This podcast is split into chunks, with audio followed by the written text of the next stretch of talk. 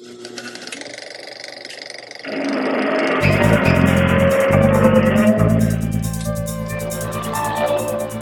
talking to me? Do, do, do, do, do. Oh, do not, do not. There is no try.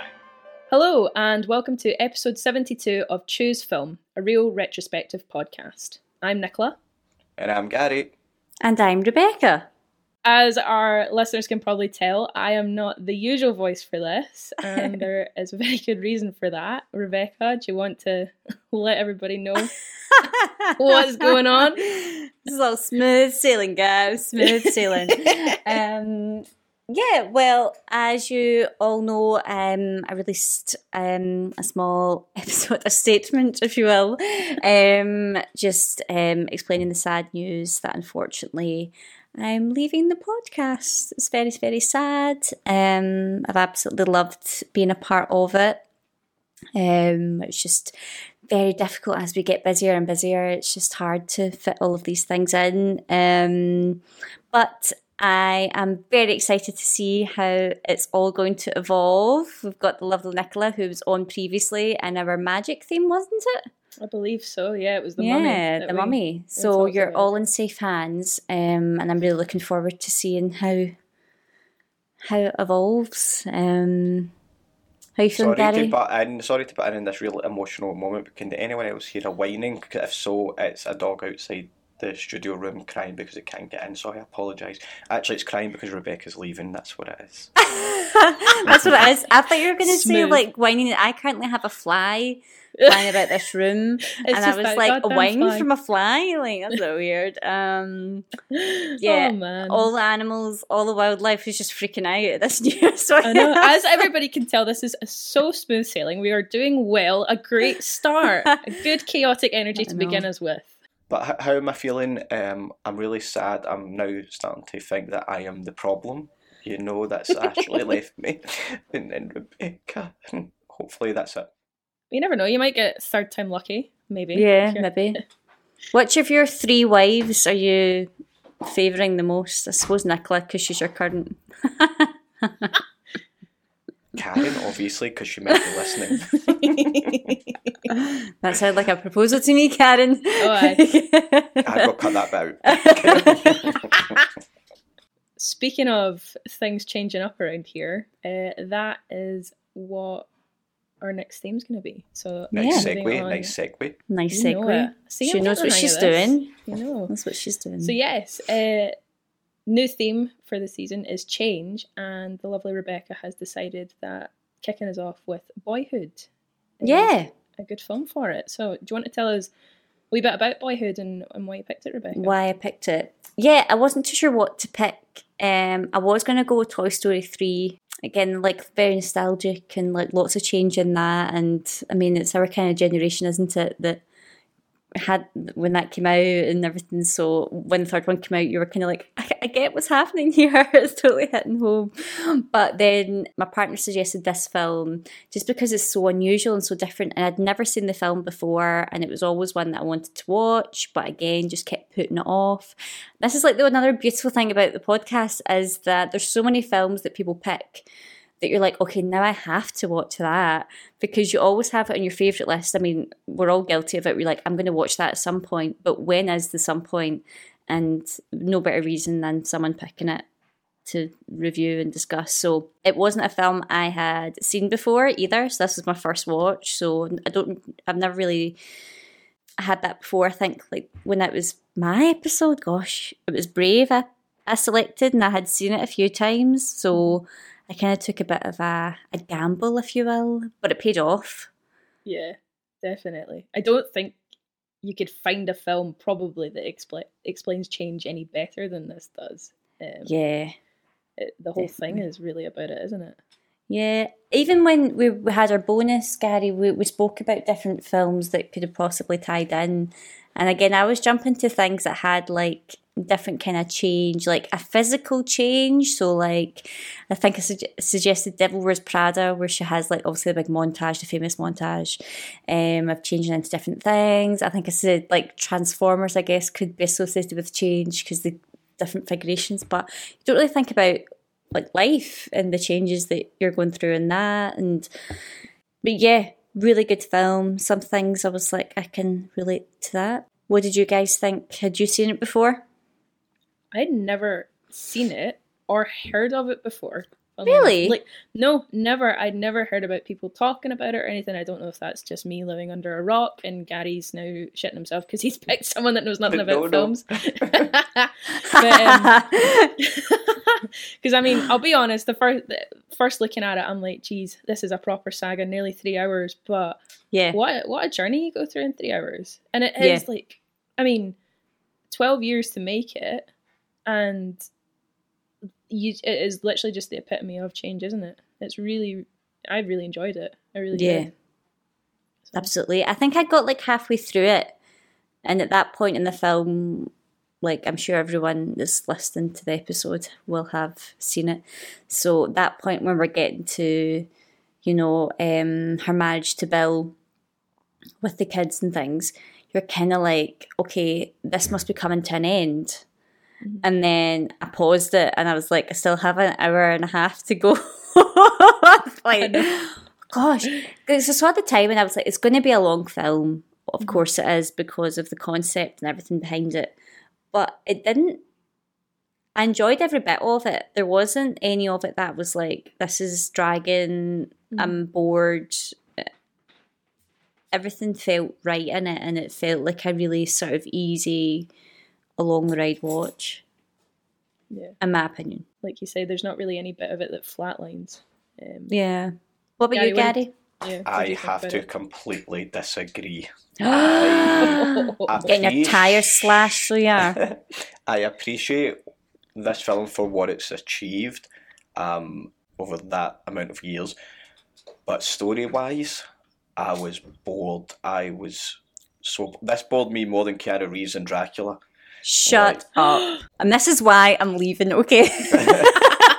He's just being grumpy Gary as per usual. I felt like I, I get what I kind of get what it was trying to do. It was trying to be a story about like life, but it was as if it almost took all the banal points of life. There was not there was not much excitement in this film, and I don't know. Going back to my media days of studying film and things like that, the two purposes of like a theatrical film is to turn a profit and to entertain and I just felt like this film was missing some sort of means of excitement or adventure. I think it knew what it was doing. So, for instance, every time we were going to get to something exciting, it cut to like years later or a year later.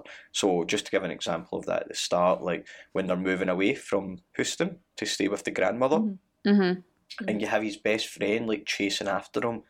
And in any other film, it would show him like crying from the backseat of the car while the wave, but this just cuts like on that. It's almost like deliberate. It's like no, we're sticking with like you know, films are supposed to be relatable, but this was like relating to the everyday like normality of life, and I don't know. We can Hmm. fight about that in a second. 'cause Yeah, I, I but it's a positive yeah. podcast, so it's a positive podcast. So I'll, Yes, I'll think, with- definitely. yeah. Do you not think though that there's like beauty in art and this sort of like way of displaying the reality? Yeah, but then it just makes me think of what was the point? Like, it was to look at the small moments in life, but these small moments that this film looks at and discusses, and that is, if I really wanted to see that, I could, like, just look at my own life, you know, like, and be entertained by that, because with, with most films, we're supposed to be able to relate to characters, but then those characters are put into unrelatable circumstances, and that's what makes a film exciting. So, like, I'm just going to use a random example, but the whole idea of like Die Hard is it's supposed to be the everyday, everyman cop who's put in extraordinary circumstances, whereas this film's about the everyday boy or adult or whoever, just in their everyday life, you know. But that's just my point, and I'll go into it a wee bit more about it. But um, the Yeah, face so- is getting pulled Thank, out now. thanks, thanks for thanks for sharing, Gary. Anyway, it'd be nice to her. It's our last episode. yeah, I'll, I'll give it a seven out of ten. That's a strong. It's still strong. 'cause what Mm. I think for what it achieved over those years and stuff like that. But it's, it's mostly just the story. I think all the performances are great. Um, I think like the whole filmmaking of it is great. It's just I don't know, if the story was a bit. Uh, so what's the synopsis about in this? Shut up. Um, I think I was given a, a nine. Wow. Like Big nearly gave it a ten, but I'm kind of like I'd rather discuss. Like there's a few things that I'm like, hmm, I don't know, but yeah, I'm going. I'm hitting strong with a nine. I'm kind of in between you both. I'm swithering between like seven and eight. It's probably leaning more towards eight. So, because I do, I do think what it achieved was incredible. Like, if you look at it at face value, a, a film that's able to actually just capture all the same actors and characters throughout a 12 year period, shoot it beautifully, have a really relatable and real story, and also some real talent on the screen that you really enjoy watching. Like, yeah, I think I'm gonna stick at my eight. Before Nicola gives the descriptive synopsis, one of the first synopsises on IMDb is the life of Mason from early childhood to I saw college. that.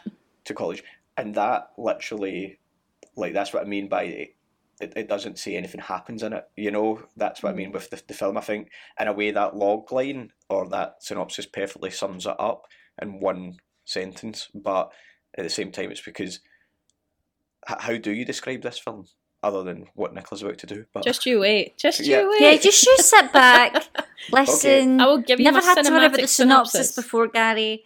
Nah. Let the gal take over. Yeah, just you, just you wait, pal. You sit in your seat and listen.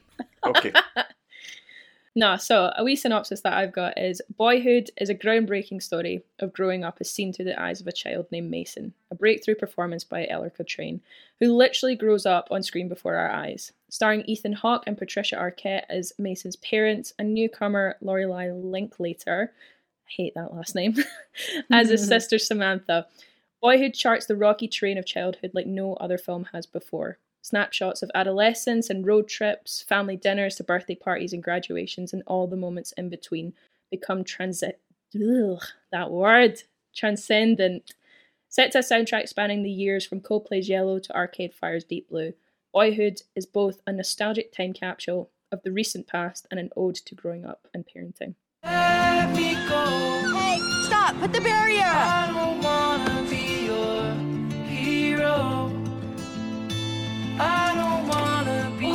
big man.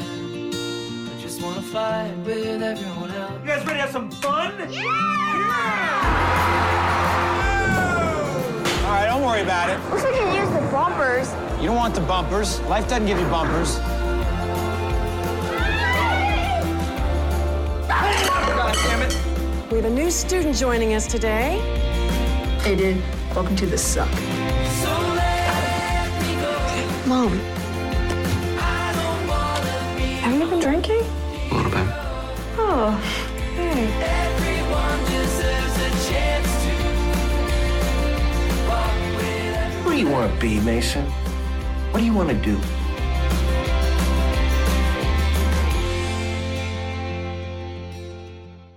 Shall we? Shall we speak positively? Shall we about it for a bit? dissect? Yes. Yeah. Yes, dissect. Get right on into it. Who would like to give their first positive point?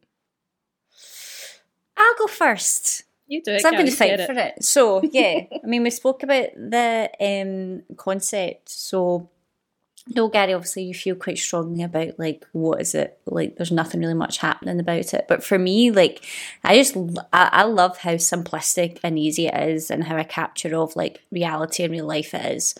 Like for me, as many others will be, I am a, a child of from a divorced home as well.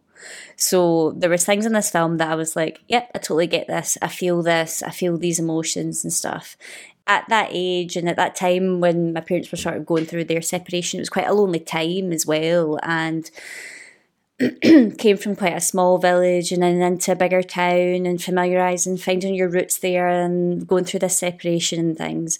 And it was a bit like, who do I turn to? Where do I go? Like, who are all these friends? But how close am I with these people to confide in and talk about how I feel and what I'm observing throughout this whole process?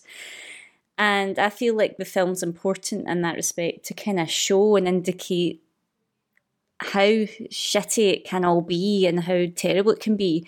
Like I think quite a lot of films are quite like oh, um, like your stereotypical separation, whereas this felt more truthful and I don't want to use the words love letter. That sounds a bit weird given it's a divorce.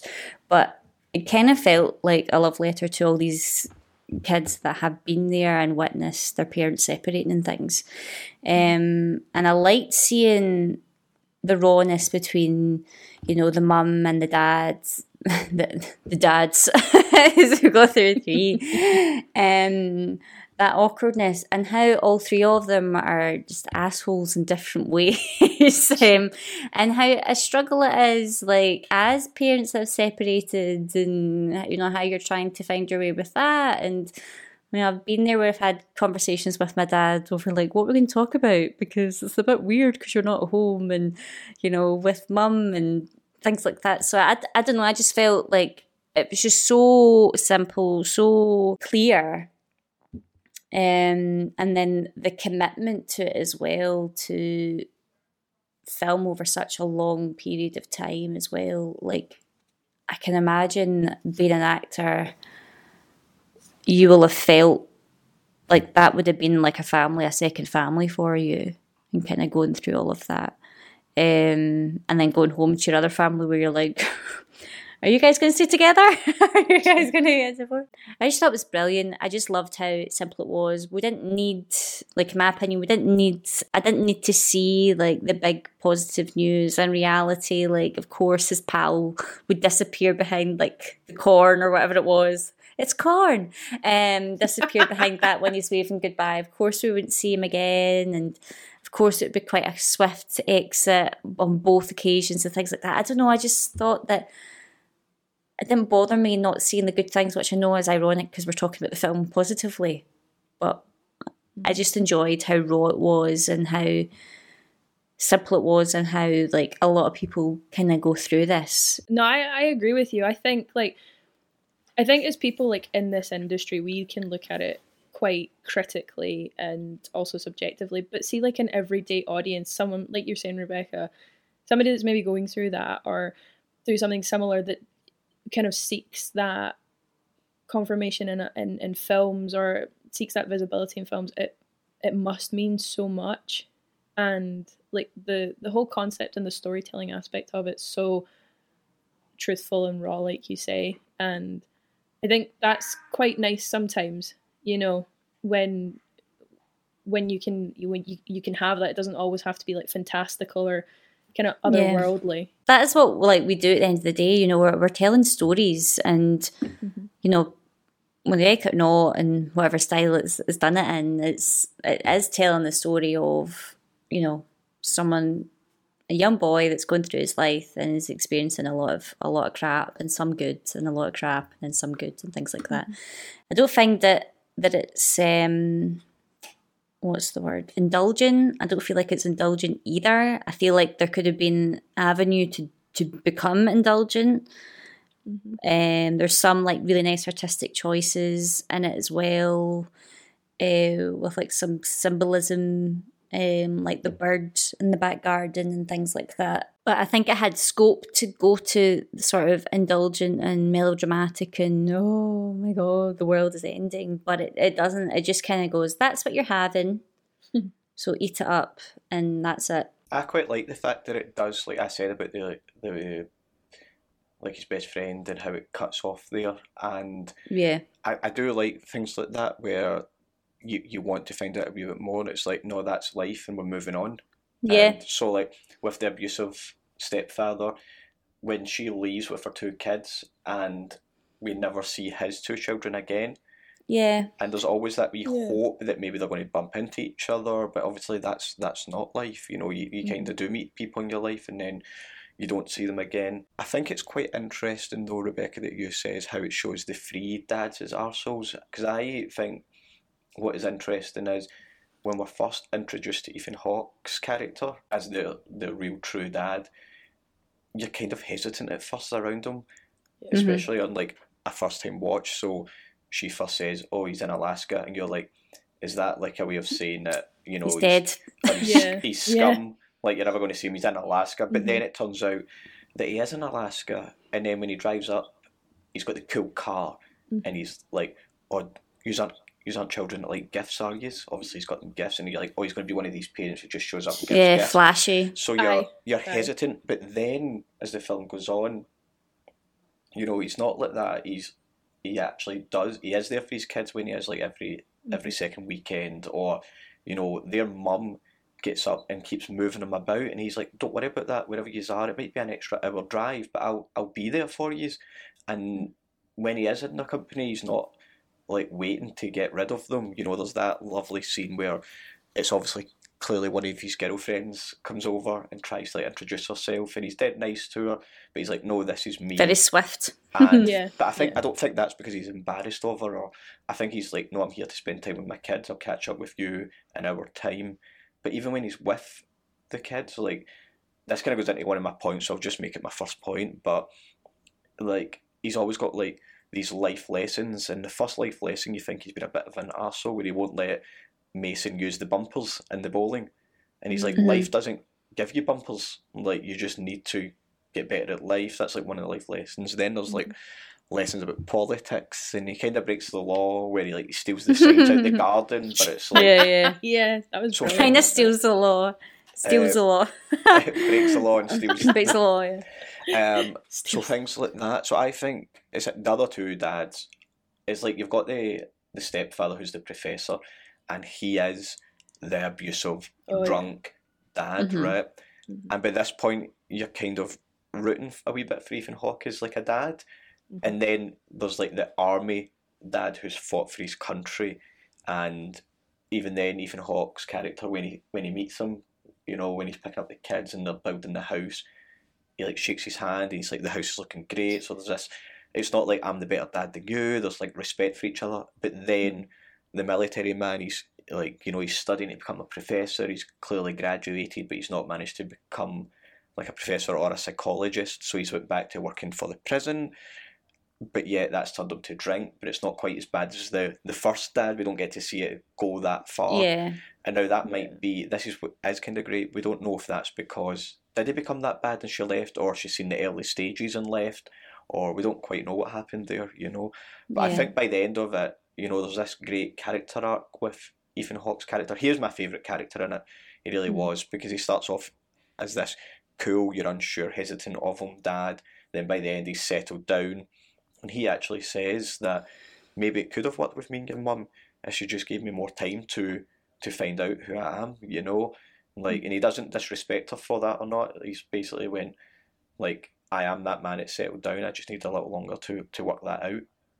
Um, Mm. So, and I think just I, I had a point on basically all the kind of parental figures in this, but I think it is interesting that you know Patricia Arquette's character Olivia, she is the you know almost you know the single mum who is going to put her kids through school, put her kids through college, be there when stuff goes wrong, but then you've got her who she's kind of unhappy in her life and she's trying to find this man, whereas um, Ethan Hawke's character is a bit more comfortable in his life, and because he is a bit more comfortable, he can actually almost teach his children about life and how there is more to it than the nine to five job and being a bit of a creative.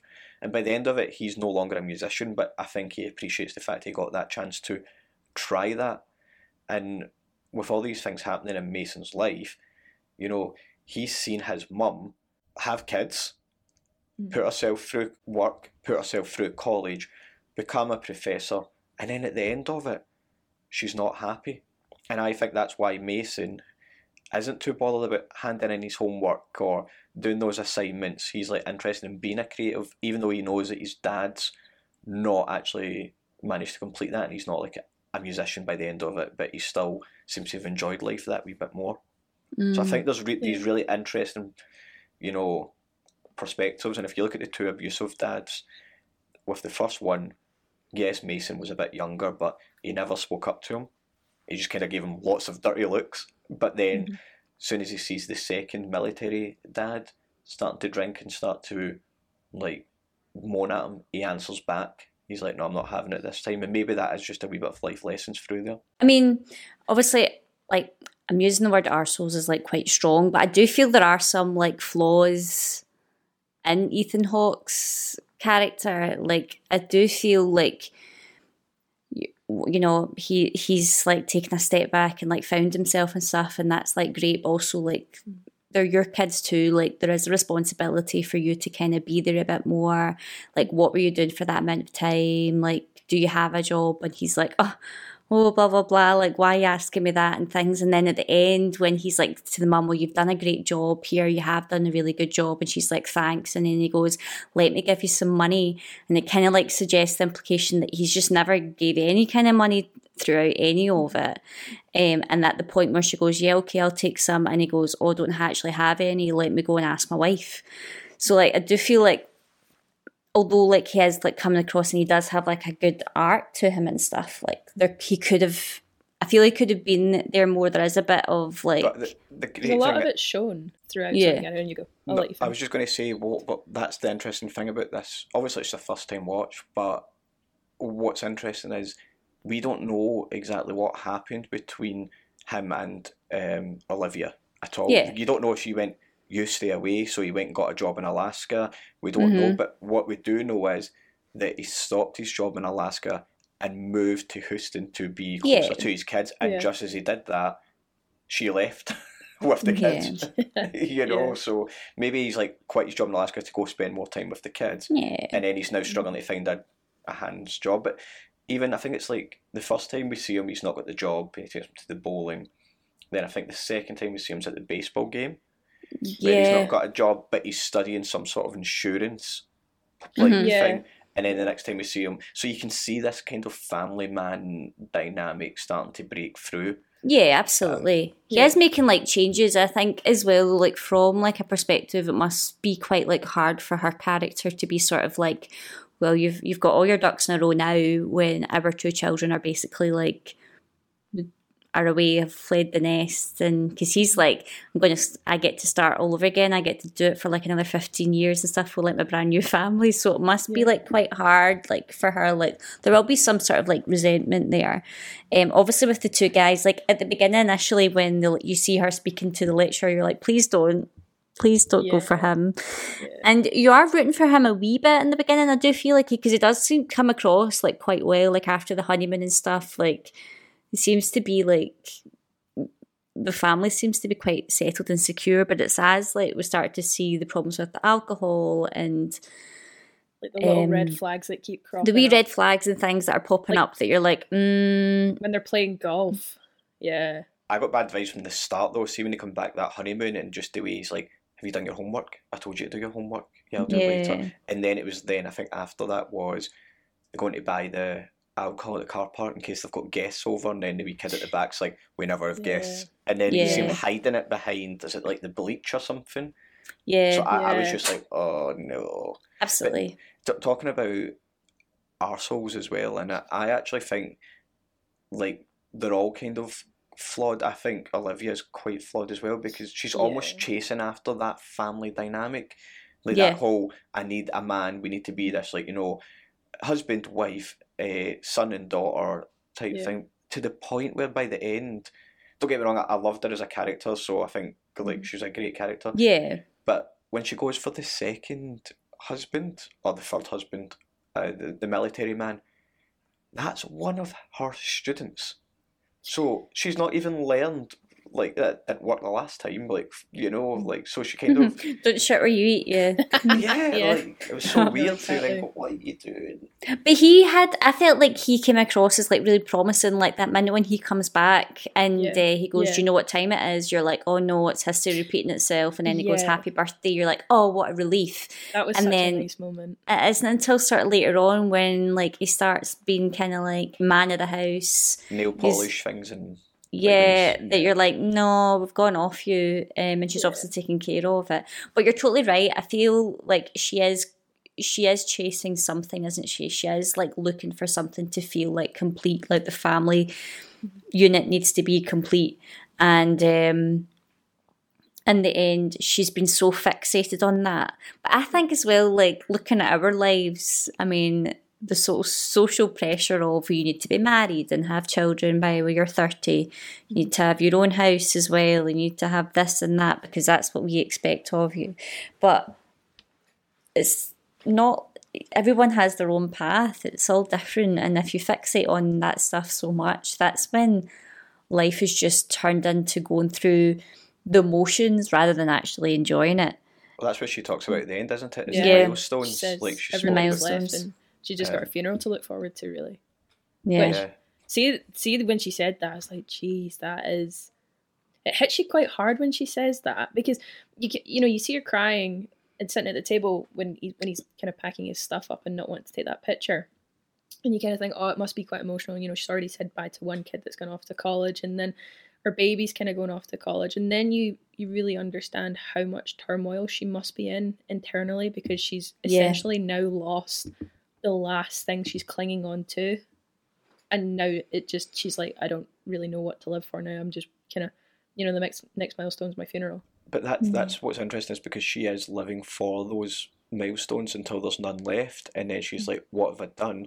And then Ethan Hawke's character is kind of the opposite, where Mhm. he's giving. It's really interesting because by the end of it, neither of the two main parents can answer Mason a certain question, and that is, "What what's the point in life?" Because, like, yes, even Hawke gives like these wee like moral life lessons, you know, about you know, as we said earlier, like politicians or like sex or like there's no bumpers in life. Like he gives Yeah. like discussions Yeah. on music and why some music's great and that. But they like even what's magic? Well, whales are magic. They're a, f- like, like they are a form of magic away down the ocean, but elves aren't real. But that doesn't mean magic doesn't exist. So like lots of wee things to make you think. yeah But then at the end, he's asked like, "What's the point in life?" And Ethan Hawke's character round, turns round and says, "I don't know.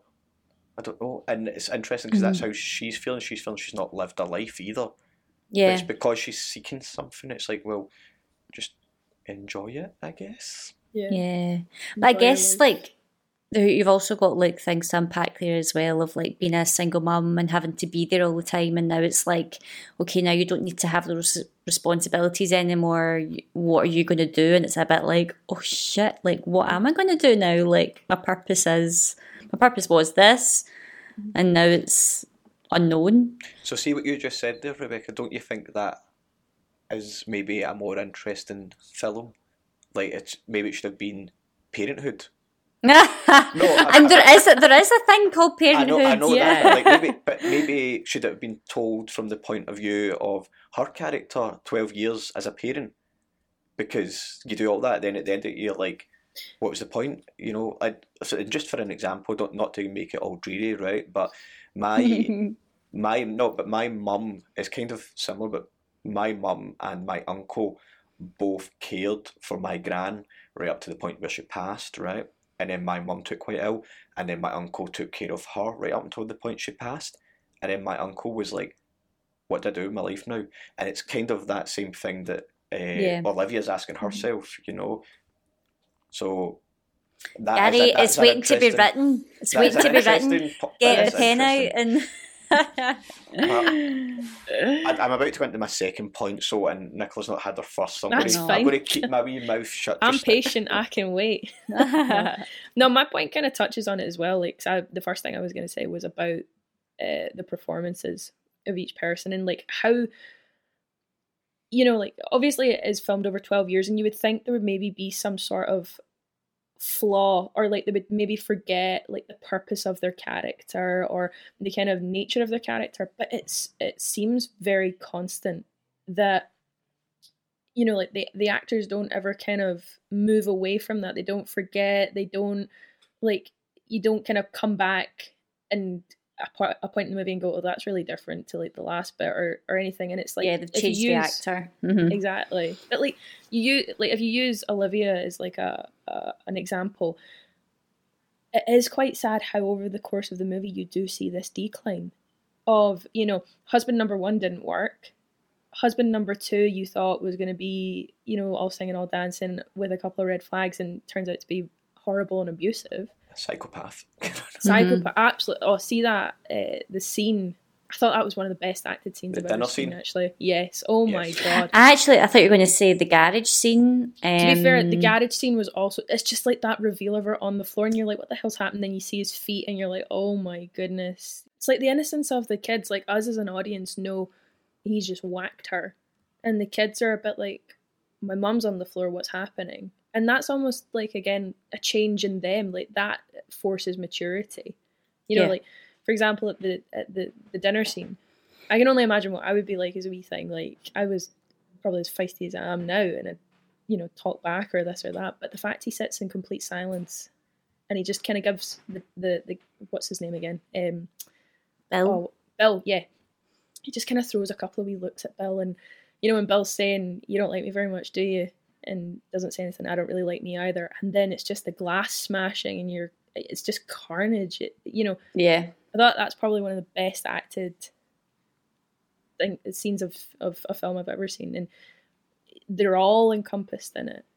It's interesting as well because I think that line's got more to say where I don't really like me either because I feel like a lot of the um the adults in this film that is their point of view they don't like themselves in some form or another Yeah. so like we've spoke about Olivia and how she's like unhappy and trying to find something he's probably unhappy with his life as well so um turn to drink same with the the military man who's had to like leave that studied psychology and then hasn't got a job at the end of it, so he's miserable.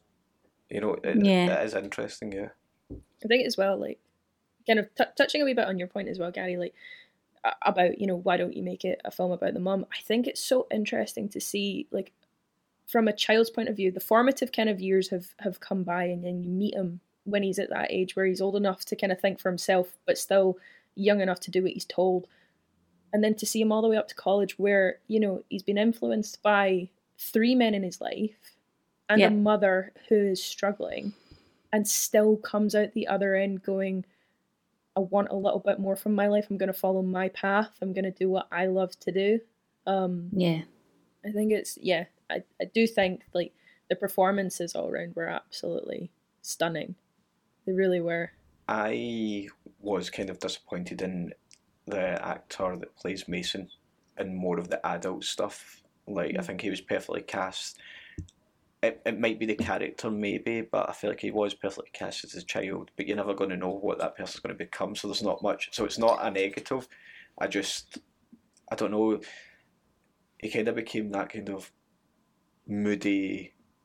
Yeah, I get what you mean. For like a good, the last Philosopher. yeah, and he, but he was like, Moody, like, life's against me, but I'm too cool to let it bother me. And I'm just like, wow, I've seen it before. I, I started to not enjoy him, I guess, you know, but he kind of was very similar to See the Boy in Greta Gerwig's film, played by Timothée Oh, uh, Little Women. Ladybird.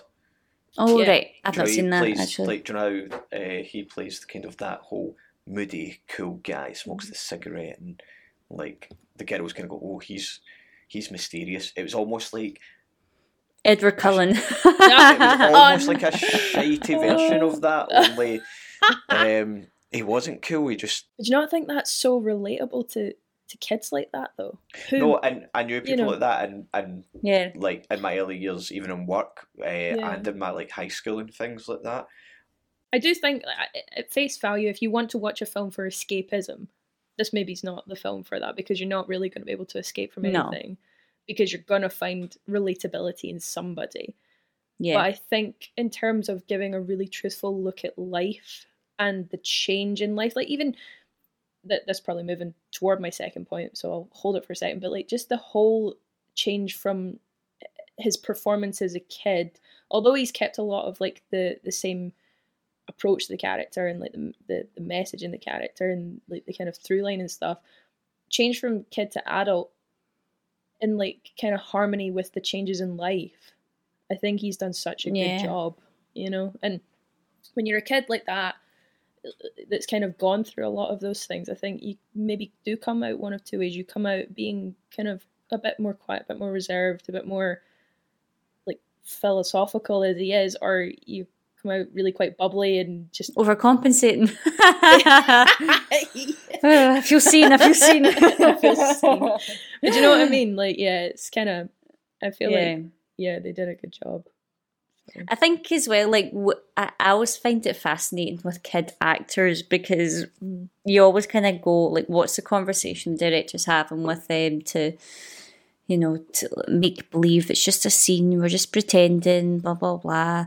Um, to then obviously when you're older and you're like, I can actually, I know exactly like what my character's been through, and um, I've now like formed a bit of an opinion on it, or I've had some reflection, and I guess probably as like the actor, you're probably like having to battle it out in your head of how how would I be in this instance after going through it for so many years as an actor and a It's character. quite a rare It's hard. treat for it, though, isn't it? Yeah, Like, having that opportunity to actually go.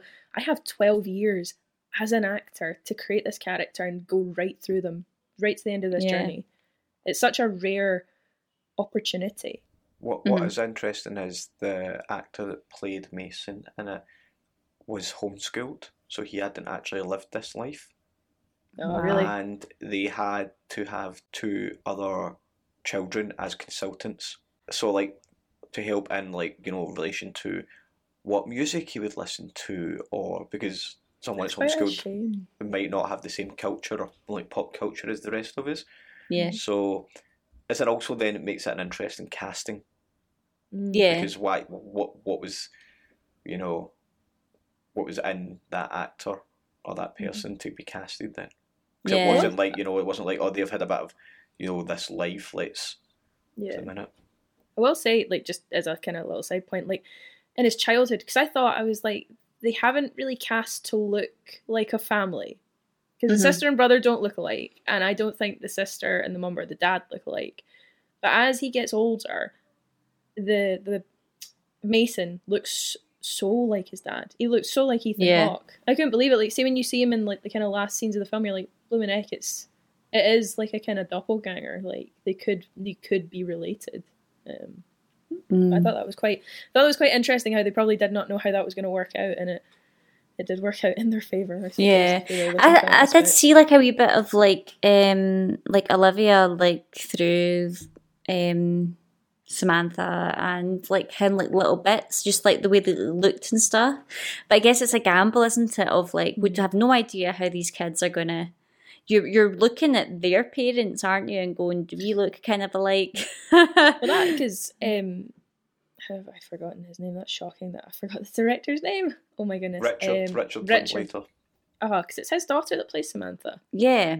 So I thought that was quite interesting as well, and uh, it must be quite strange working with your dad on a film about growing up with Yeah. a completely different set of parents in the film. because the film has like a documentary kind of style like feel to it. And i reckon that probably like i've not like read up on this. I was trying to read up on it um earlier today. But it feels like a lot of the lines are very like organic. Like they are very much it feels Im- improvised some of it gary will know the answer to this. Well it's kind of part of my second point so if you just want I'll kind of just go into my second point and it is just to talk about the making of it and how hard it must have been because it is a coming of age story clearly because he comes of age. Um, but it's a, an, an experimental coming of age story and like you said Rebecca it feels more like a documentary. I also think that's because there's no real through storyline obviously other things that might have been hard was by law you can't contract someone to a Saw film um, for over seven years. So Gosh. the the director really had to put his trust in these actors and like hopefully they would return and not every time they return not ask for more money because obviously you're kind of backing yourself into a corner and you'd have to give Mm. them it. Um, obviously it helps though if you cast your own daughter in the film as well.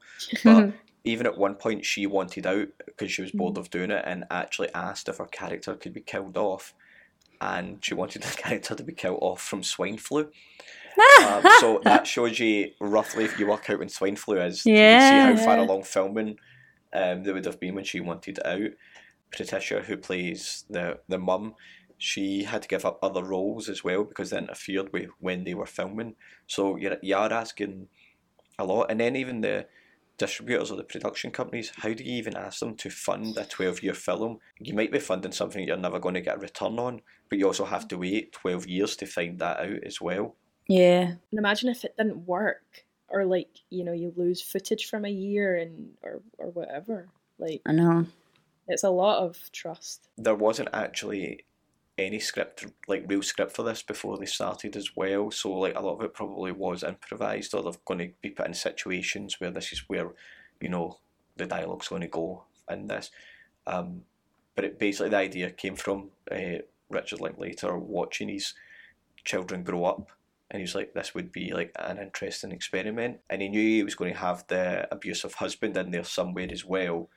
Um, but he kind of was just looked back at his own childhood and was inspired by that. A fun fact as well was this is what happens, I guess, because you don't know what's going to happen in life. Like, you could walk out and get hit with a bus, or you could get an illness. So, um, Ethan Hawke agreed to direct the rest of the rest of the film if something happened to the director Oh wow. as well. It's So- it's nice It's- when you have that kind of level level of dedication from your your cast and your crew, but also like willing to take over the project is nice. Each gear was supposed to only last 10 minutes in the film so originally it was supposed to be only a two hour film but there was mm-hmm. certain years where they just realised that like no we need a wee bit more here we need a wee bit more development Yeah.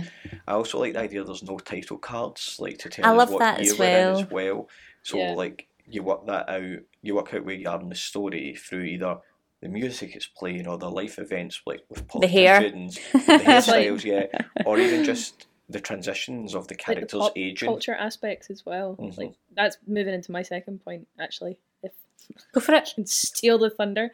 But like I thought I thought that was genius how they just don't spoon feed the audience at all. You can sit and you can go, I recognize that from my childhood or like I know that song or you know like when he's playing on a Game Boy, you know exactly the point in time that they're at when they're talking about 9/11 as well. And even even the opening of the film, you know, you, the first thing you hear is Yellow by Coldplay Yep. and you know what point in time you're at. Um, things like uh, when they're playing like the Wii Sports as well.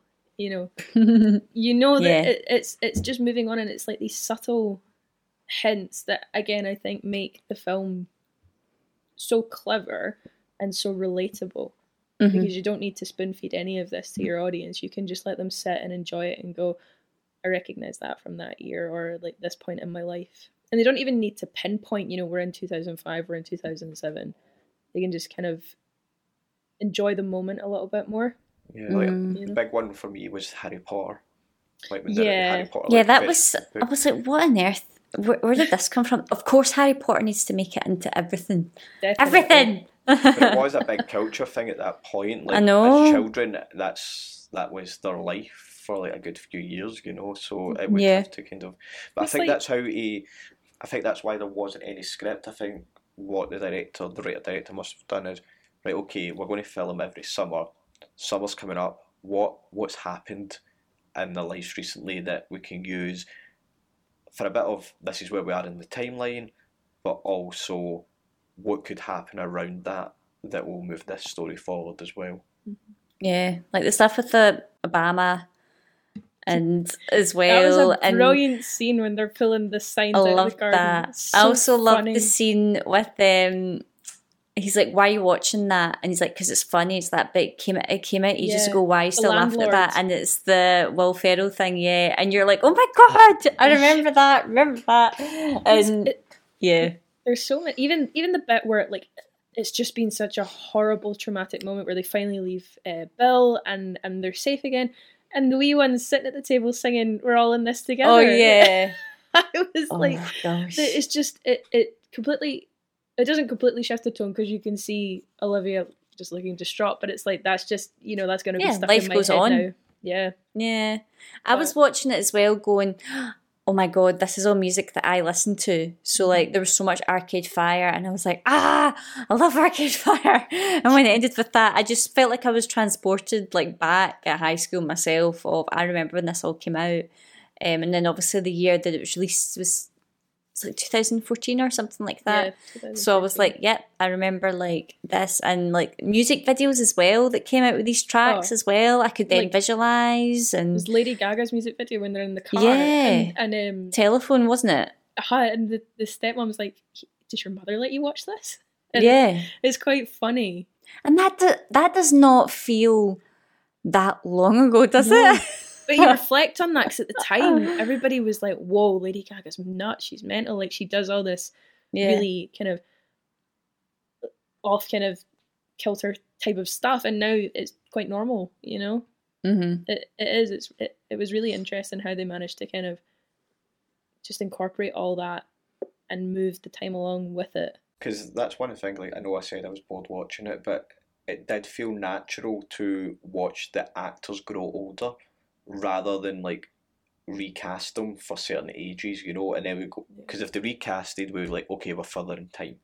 But just Mhm. to kind of subtly watch them grow older and then have to use like pop culture and stuff like that, as was said, that's actually watching the characters and actors grow old is what kept me interested. Yeah, it's clever. rather than what was going on on screen. You know, I wanted to like try and go, okay, I wonder how this character's going to be now. They've got a little bit more life experience, etc. hmm Makes you invest in them and in their journey. Yeah. My final point was just some of the. I just loved some of the shots, like some of the camera work, like especially the sunrise um, scene. It's kind of towards the end. It's with Mason and Sheena, where like they're having a Yeah, moment of that coming yeah. up. That was beautiful. And then like shots when they're like in the when they go camping, and at the end, is it Big Ben? The thing's called. Yeah, yeah. Yeah, Because I was yeah. confused by that. It's like, oh, we're off to um, London. I know, so I know. They're on a journey. Yeah, just shots of that and like them on their bikes and skateboards and things. I just I just loved some of those beautiful kind of moments that were kind of captured where there wasn't really much going on. It was just sort of capturing life, which I guess this film is. I like that as well. Like, because that that's kind of my last point also. But see the look of the film because they shot it on 35 millimeter. Um, because I, I was reading up on it and I was kind of curious, like how they made it look the same throughout. You know, like it never, Yeah. it didn't really nothing looked out of place. It didn't look kind of like home movie ish type of thing at the beginning or really old. It all kind of stayed the same. And they said they wanted to shoot it on 35 millimeter because like um, digital technology would continue to advance um, as the years went by and it would look different and it would change. But if they managed to shoot it on film, um, then it could be kept a lot more consistent. Um, hmm and I think that keeps you in it so much as well because, you know, like, I mean, people like us can watch it from a kind of critical view and go, well, the beginning of it looked completely different to the end kind of thing. But it Yeah. didn't. At no point were you kind of sucked out of that part of it. Like, it, it, it flowed beautifully. It's a bit like when you watch like old home videos or like look at old photographs where you're like, oh, that's the cameras like modernizing and stuff. I think it's like works so much better with it all just kind of looking the same. Like, um, I think in the earlier scenes, obviously she's got a longer, Olivia's got a longer hair with like the bunk beds, and it feels really warm and things as well. Um, so it's got like a different atmosphere, different feel to it, but it's still like all the footage looks like connected. I think as well, like the look, the look of the people in it also. Mm-hmm. they they just look like everyday people. They don't look, you know, like these kind of Hollywood actors, if you will, like that kind of stereotypical look. Like they really do just look like real people, and to maintain that over twelve years, because apparently I don't know if they put it in her contract as like a a, a- thing basically for her not to do, but they uh, the director had said to uh, Patricia Arquette not to have or had asked not to have any like plastic surgery I read that as well, yeah. because he didn't want her to, to really substantially change over the years. He, he wanted to kind of watch her kind of grow a bit older naturally and, and and see that oh Yeah. it does. It does. And I mean And- like you look at Ethan Hawke at the beginning, a like a skinny little you know, like bright faced young guy, and by the end he's like he's a little bit salt and pepper in his hair and he's like he has kind of for want of a better word, moved into dad mode, you know? With his Yeah. minivan. I love that. I love that symbolism though, like the kind of cool car at the beginning, and then moves into the minivan where he's like actually matured and kind of got stuff together.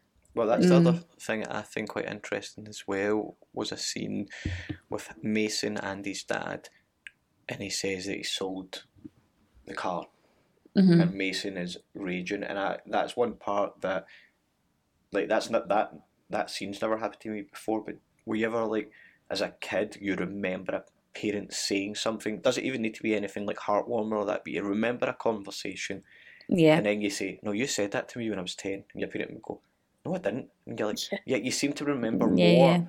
than what the parents do." And like a throwaway line could mean so much to a child at that point. And then when they bring it up an adult, parents are like, "Nah, never happened, never." Because I guess there's so much going on in an adult's life that they've just that could have been, yeah, yeah, you'll get the car when you're older, you know, and then never thought about it again. Or the naivety that ah, they'll forget. Mhm. Kids remember everything. They do. That was Sponges. that like it really was. Just even like the look in his face when he sees the car at first, and you're like, oh.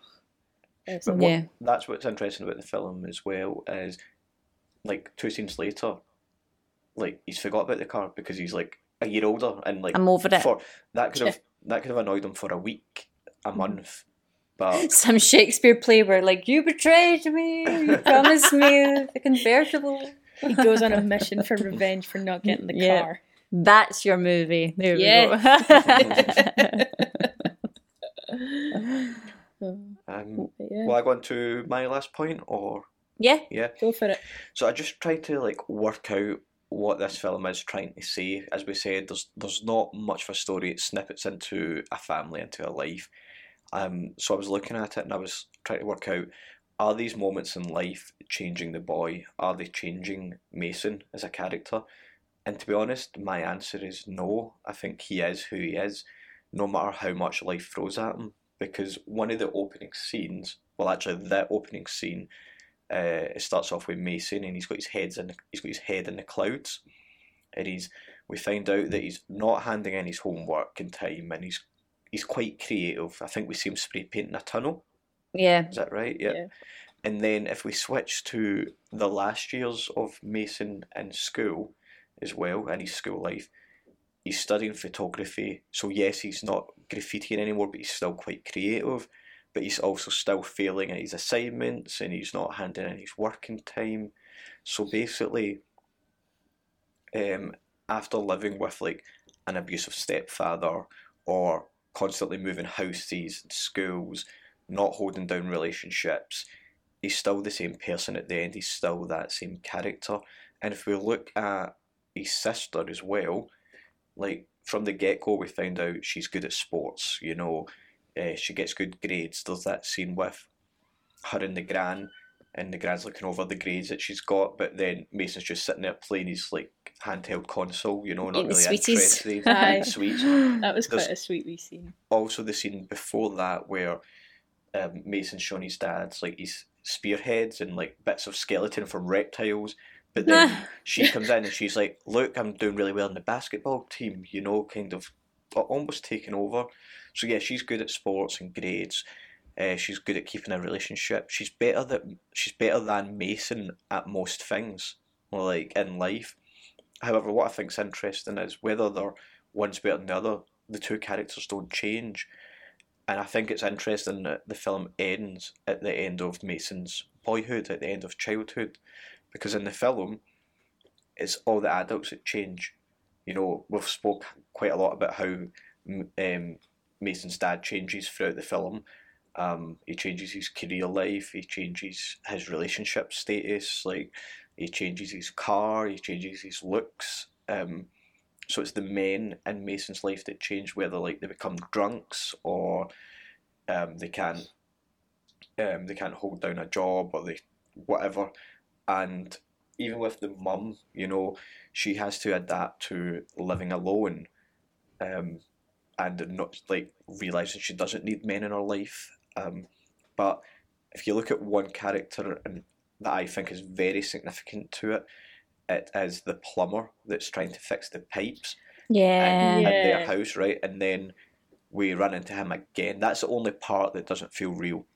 If you ask me, like the rest of it, if we're going to go with these real life scenarios, that's one part I'm like, mm, this is a bit far fetched, but I like it because Yeah. Yeah, so she says, you know, go to night school, like learn English, do what you want to do. And then we meet him again. He's working in a restaurant, but he's um, got a good job. He's he can speak uh, fluent English, but he changed in adult life. He was already an adult, and then by the end of it, so all the characters kind of change but are two main kids. And I think maybe that's what the film is saying is that as adults we change. That might be for good or for bad, but it's only after our childhood is over do we start to rethink and change our appearances, our belief, like our morals, our way of, ways of life. You know, we can, as a kid, we can maybe be put through a shit ton of stuff, a shit ton of troubles, or like a really good life, but with the same type of wee boy or wee girl or whoever until we hit adult life, and then everything we went through as a kid, we start making it shape us as an adult. That's quite an interesting concept, actually. It could be a lot of rubbish, but no, but it is because I mean, you are quite right. Like they don't really deviate. Like Mason, his kind of nature stays similar, if not exactly the same throughout.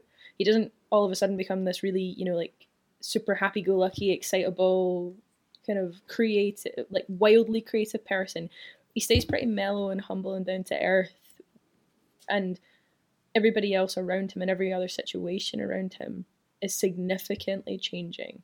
Yeah, like if we look at um, Bill, the abusive stepdad, he's like, "Have you done your chores?" And Mason's kind of like, "Not yet, almost. I'll get them done." Kind of very. And then even with the assignments in high school, Yeah, the it's like, have you- homework. yeah, have you done that yet? Not yet. I'm sure. I'll Do it done." tomorrow. Mm. So his Yeah. whole outlook on like getting questioned about things, it's kind of that, yeah, kind of relaxed, don't care, you know. Even with Sheena, like they're going through a breakup, and he's like, you can tell that he is bothered, but he's like still playing it. All right, okay, well I've slept with other women too. Who? What does that matter? You know, it's the whole same kind of way that he is through mm. through the life, but what he's learned through that, I think that's why it ends with him maybe possibly about to start a new relationship and maybe settle down or, or mm. but you could also look at that as like he's just met this girl there's they're kind of high on mushrooms they're loving life very young is he just going to fall into his parents traps again rebecca you said earlier about how um like the, we don't quite know like you said it basically the dad might have been an asshole but we don't quite know are they and how you were saying earlier that there's this whole construct of how we must like you know get married have kids get a job Yeah. settle down Yeah. and mason's kind of not about that uh, Mhm. through the film is he about to you know just go back to that construct that his parents did and it might not work and that it's, Mm. it's an interesting point to end it on is he just going to cycle the same route that his his family before him have done It's hard because I think, like, even for anyone, whether consciously or subconsciously going, I'm going to get married and do all this stuff. And when we do it, we're kind of like, did it? Yeah. What was no wait? It- that? but Did it is like I did it because no one made me do it. I did it because I wanted to. ever since not we're because society. though, like it's it's not like not drilled into you, but like you know you see it in Disney movies from a young age. Like the princess gets the prince, and they get married, and they live their happily ever after. And then what?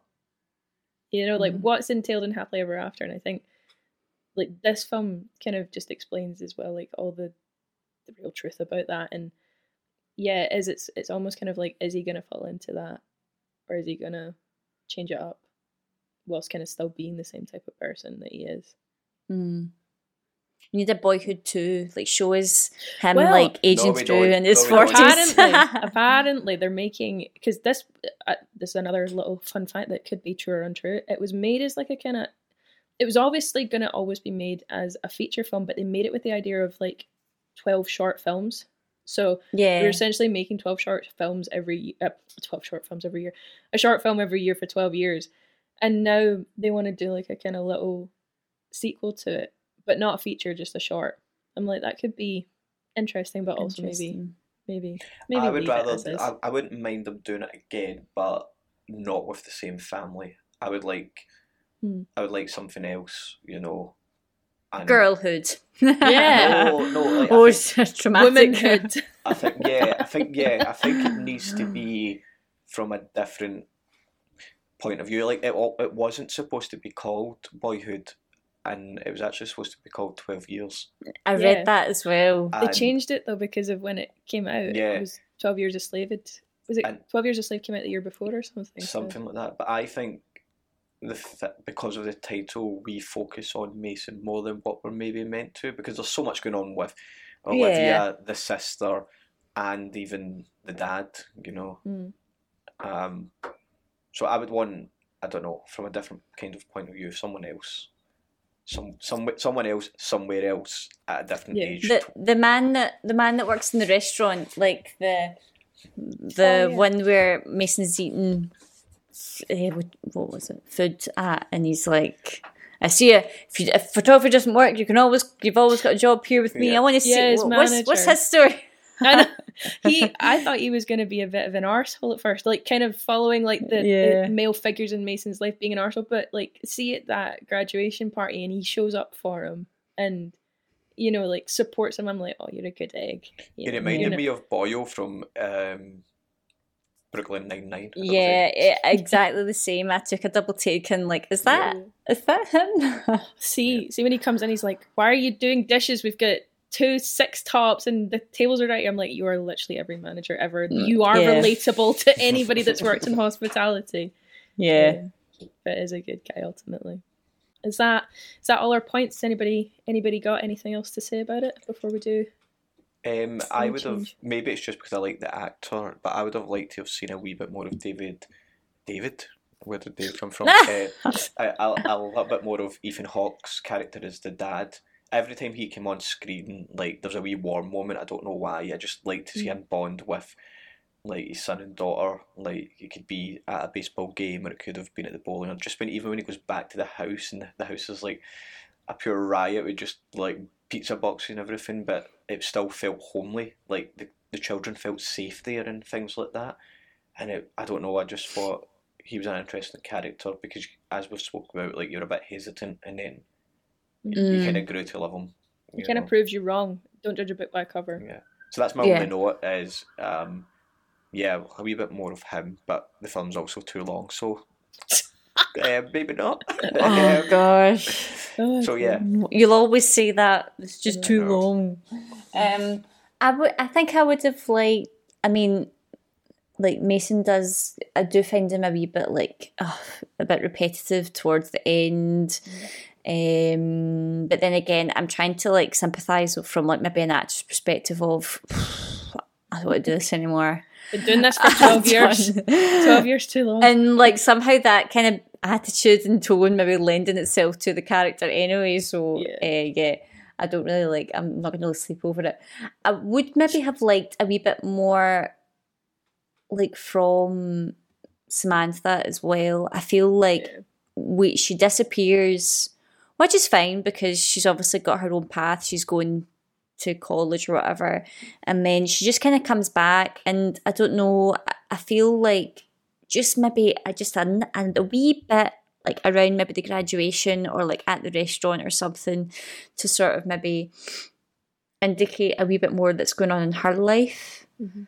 Um, and also the bit where you said that you found it um, a bit far fetched with the waiter, I didn't mind it as much because I did have a horrible feeling, but I would have loved, weirdly still liked to, but I had a horrible feeling that they were going to bump into like Bill and his Yeah. kids.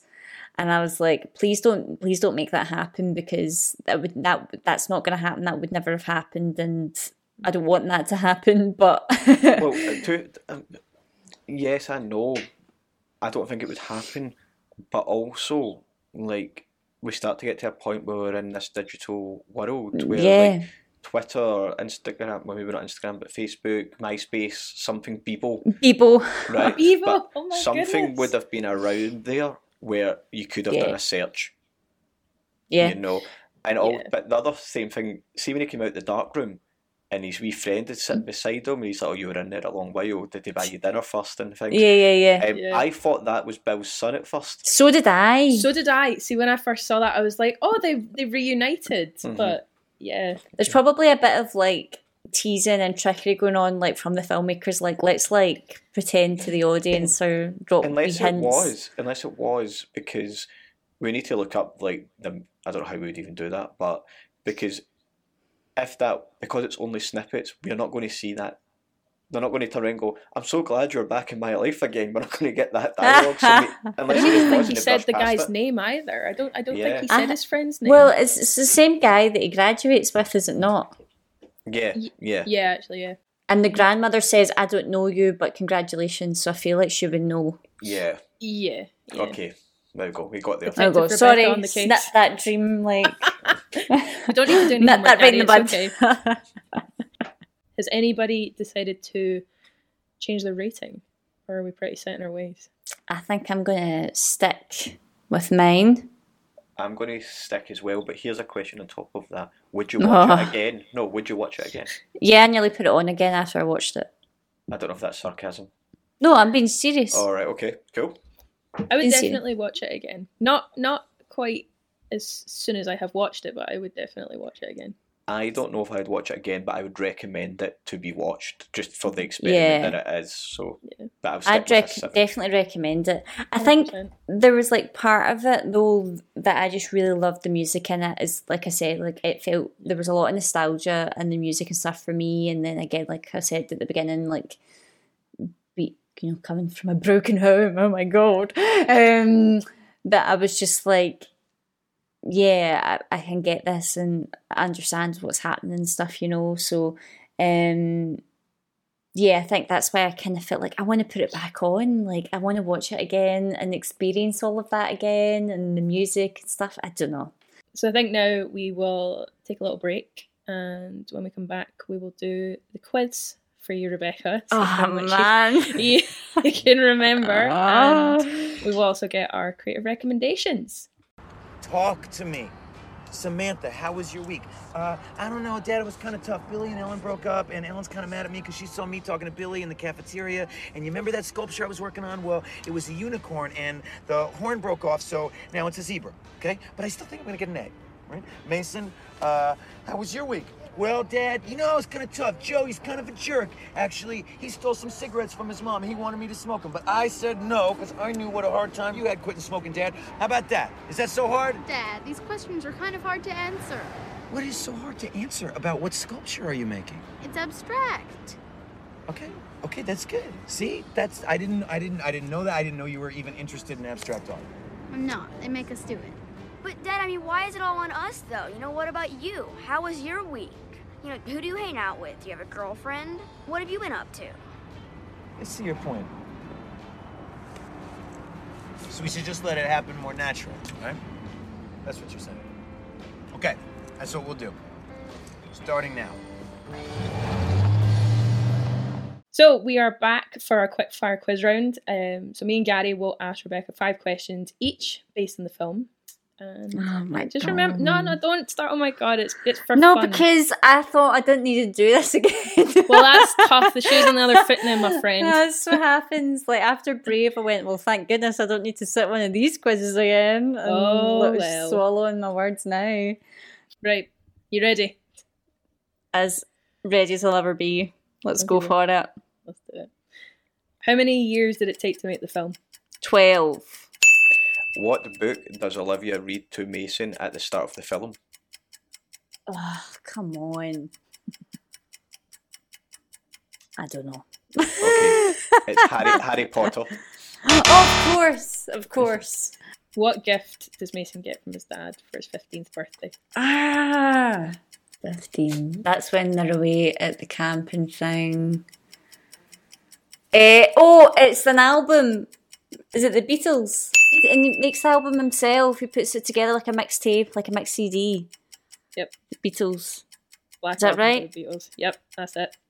God, that was intense. Nice. Right. Um, what song does Samantha sing to Mason to annoy him at the start of it's the film? It's Britney Spears. It's um. Is it Hit Me Baby One More Time? Or Oops, I Did It Again. Oops, I did it again. Yes. Yeah. Who plays Mason's mum?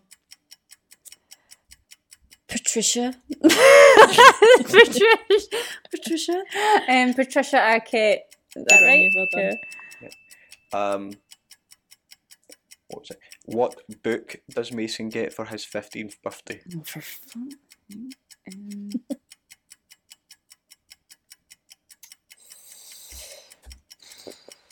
Is Harry Potter done by then?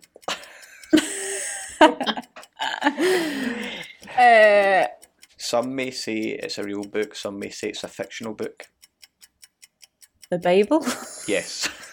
Is it? Yeah. Yes. yes. Eh, oh, this is a doozy. This one. What animal does Mason mention in the opening of the film? An owl? Nope. No. What is it? Wasps. Oh, He's talking to his mum about wasps. what does Olivia teach? psychology. Yes. My last question: How many awards did Boyhood win at the Oscars? You've got an option of one, three, or six. Oh, okay. Um, Extra points if you get what it won for. Let's go with six. Nope. It got it got one, and Patricia No! Patricia Arquette won for best supporting actress. Okay. And my last question is what is Mason's dad's name? I check. I looked at this today, and it, it it just says dad. It does, but he actually has got a name in it. No, but that's what IMDb and Yeah. Andy can go on and get IMDb though. that's what it says. There is Uh, actually a little sneaky hint to it in the film. There is. Is there? Except for the fact characters do call him it, but there is Well, actually yes, another hint. Oh, do people call him it? yep. Mm-hmm. Oh, I don't know then. So you don't know Mason Jr.'s dad's name? No, it's Mason. It's Mason. oh, it's Mason. You did well. You did well. You What got did I give you get? What did I get? You got four from me out of five. I was gonna say I got four out of ten. I was like, beg your pardon. And I think for me, you got you got what did you get? You got one, two, three. Just seven. Yeah, that's pre- it's better than the Brave score. I think it's And better we're above five. as well. Yes, well done. Gosh, Well done.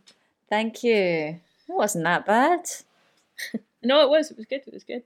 Um, so now I think a nice way to round off would be to give our creative recommendations for the episode.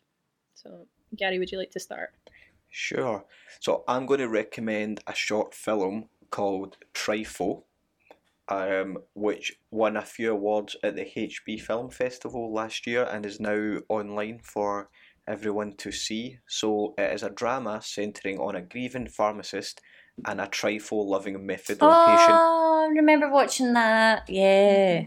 So, wonderful film. A real wonderful film. Um, and that's just a nice segue to say that um, the HB Film Festival is up on the 7th to the 9th of October this year. So if you want to come along Be to there. that as well, I'll put a link to the show notes. A link to Yeah. the There, show notes. I'll be put there. A link to the film and the film festival in the show notes. Hey. yeah, got to go to that. Oh, yeah, come on the first night. That'll be a, a real great night. uh, oh, is there something to be plugged there?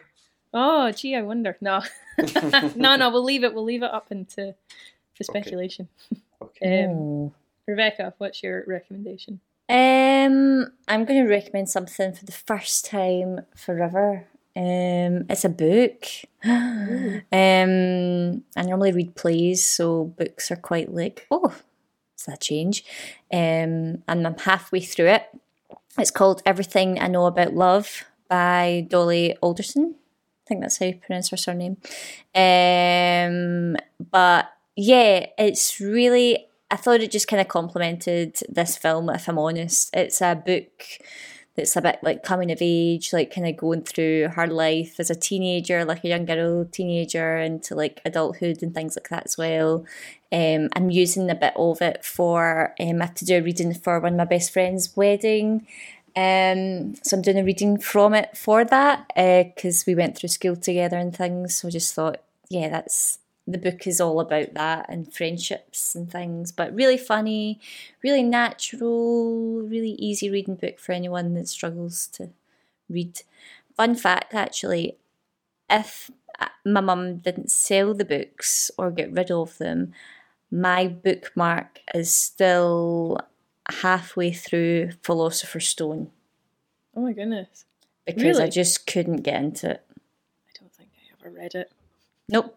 My film recommendation is actually another one from that competed in the HB Film Festival last year, uh, Transmission, which is a wonderful short film uh, by Carlton Rogers and is about um, two brothers, and one of them essentially gets uh, abducted by aliens, and it is his his older brother trying to kind of communicate with them in order to get him back.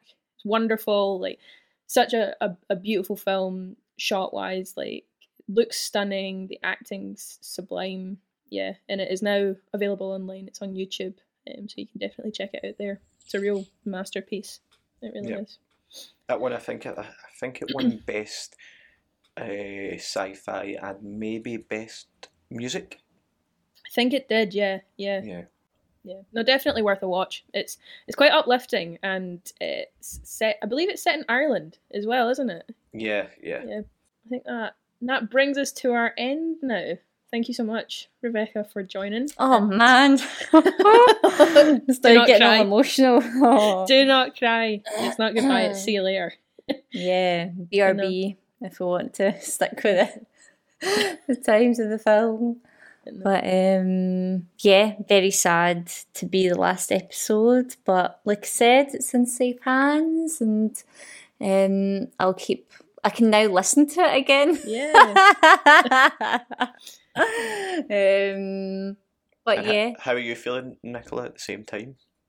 I'm after excited. Your first one? I'm excited. I hopefully didn't bumble my way through that too much. Um, Not at all. But no, it's been an, it, like even when I came on and, and did my episode, it was a pleasure doing it with the both of you. It was such good fun. Um, and no, I'm I'm I'm really glad that you kind of picked me to take it over Gary and Rebecca. That you've kind of you know been like really supportive of it all as well because I think it's it's a really lovely podcast and it's it's interesting. Yeah. It's fun. It doesn't take itself too seriously. Um, Not at all. so yeah, Gary I'm the excited. Yay! Yay! Finally. but one more time, uh, as all the listeners will probably know, but where can we find you on your social media? yeah. No, no one can follow me now. That's it. It's over. Um, She's gone private. She's gone dark. She's gone private. On dark. Dark web. Um, yes. Well.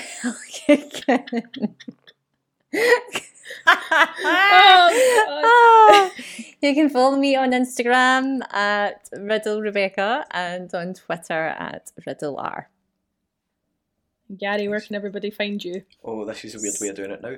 Uh, you can follow me on Instagram and Twitter at HughesGPro.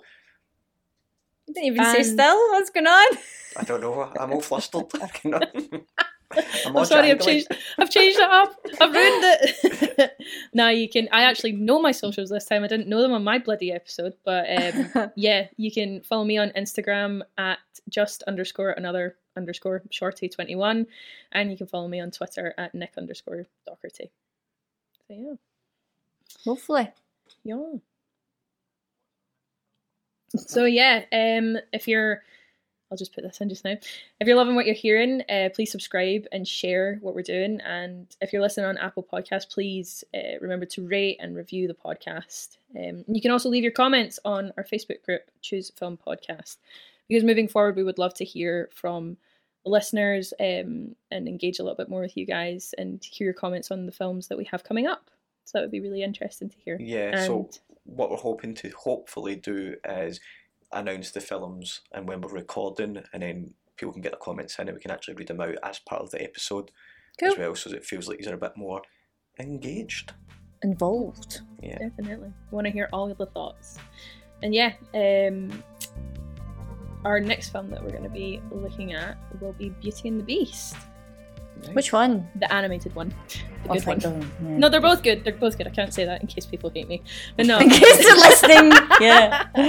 no, Sorry, the, sorry, Disney. I'm sorry. the OG. The OG. The one with the Cool. good French accent. oh, bonjour. Watching those. yeah. So, yeah. Thank That's you. us. And Thanks. goodbye. Bye. Bye, Rebecca. Bye. Bye. this conversation can serve no purpose anymore. Goodbye. Bye. Bye.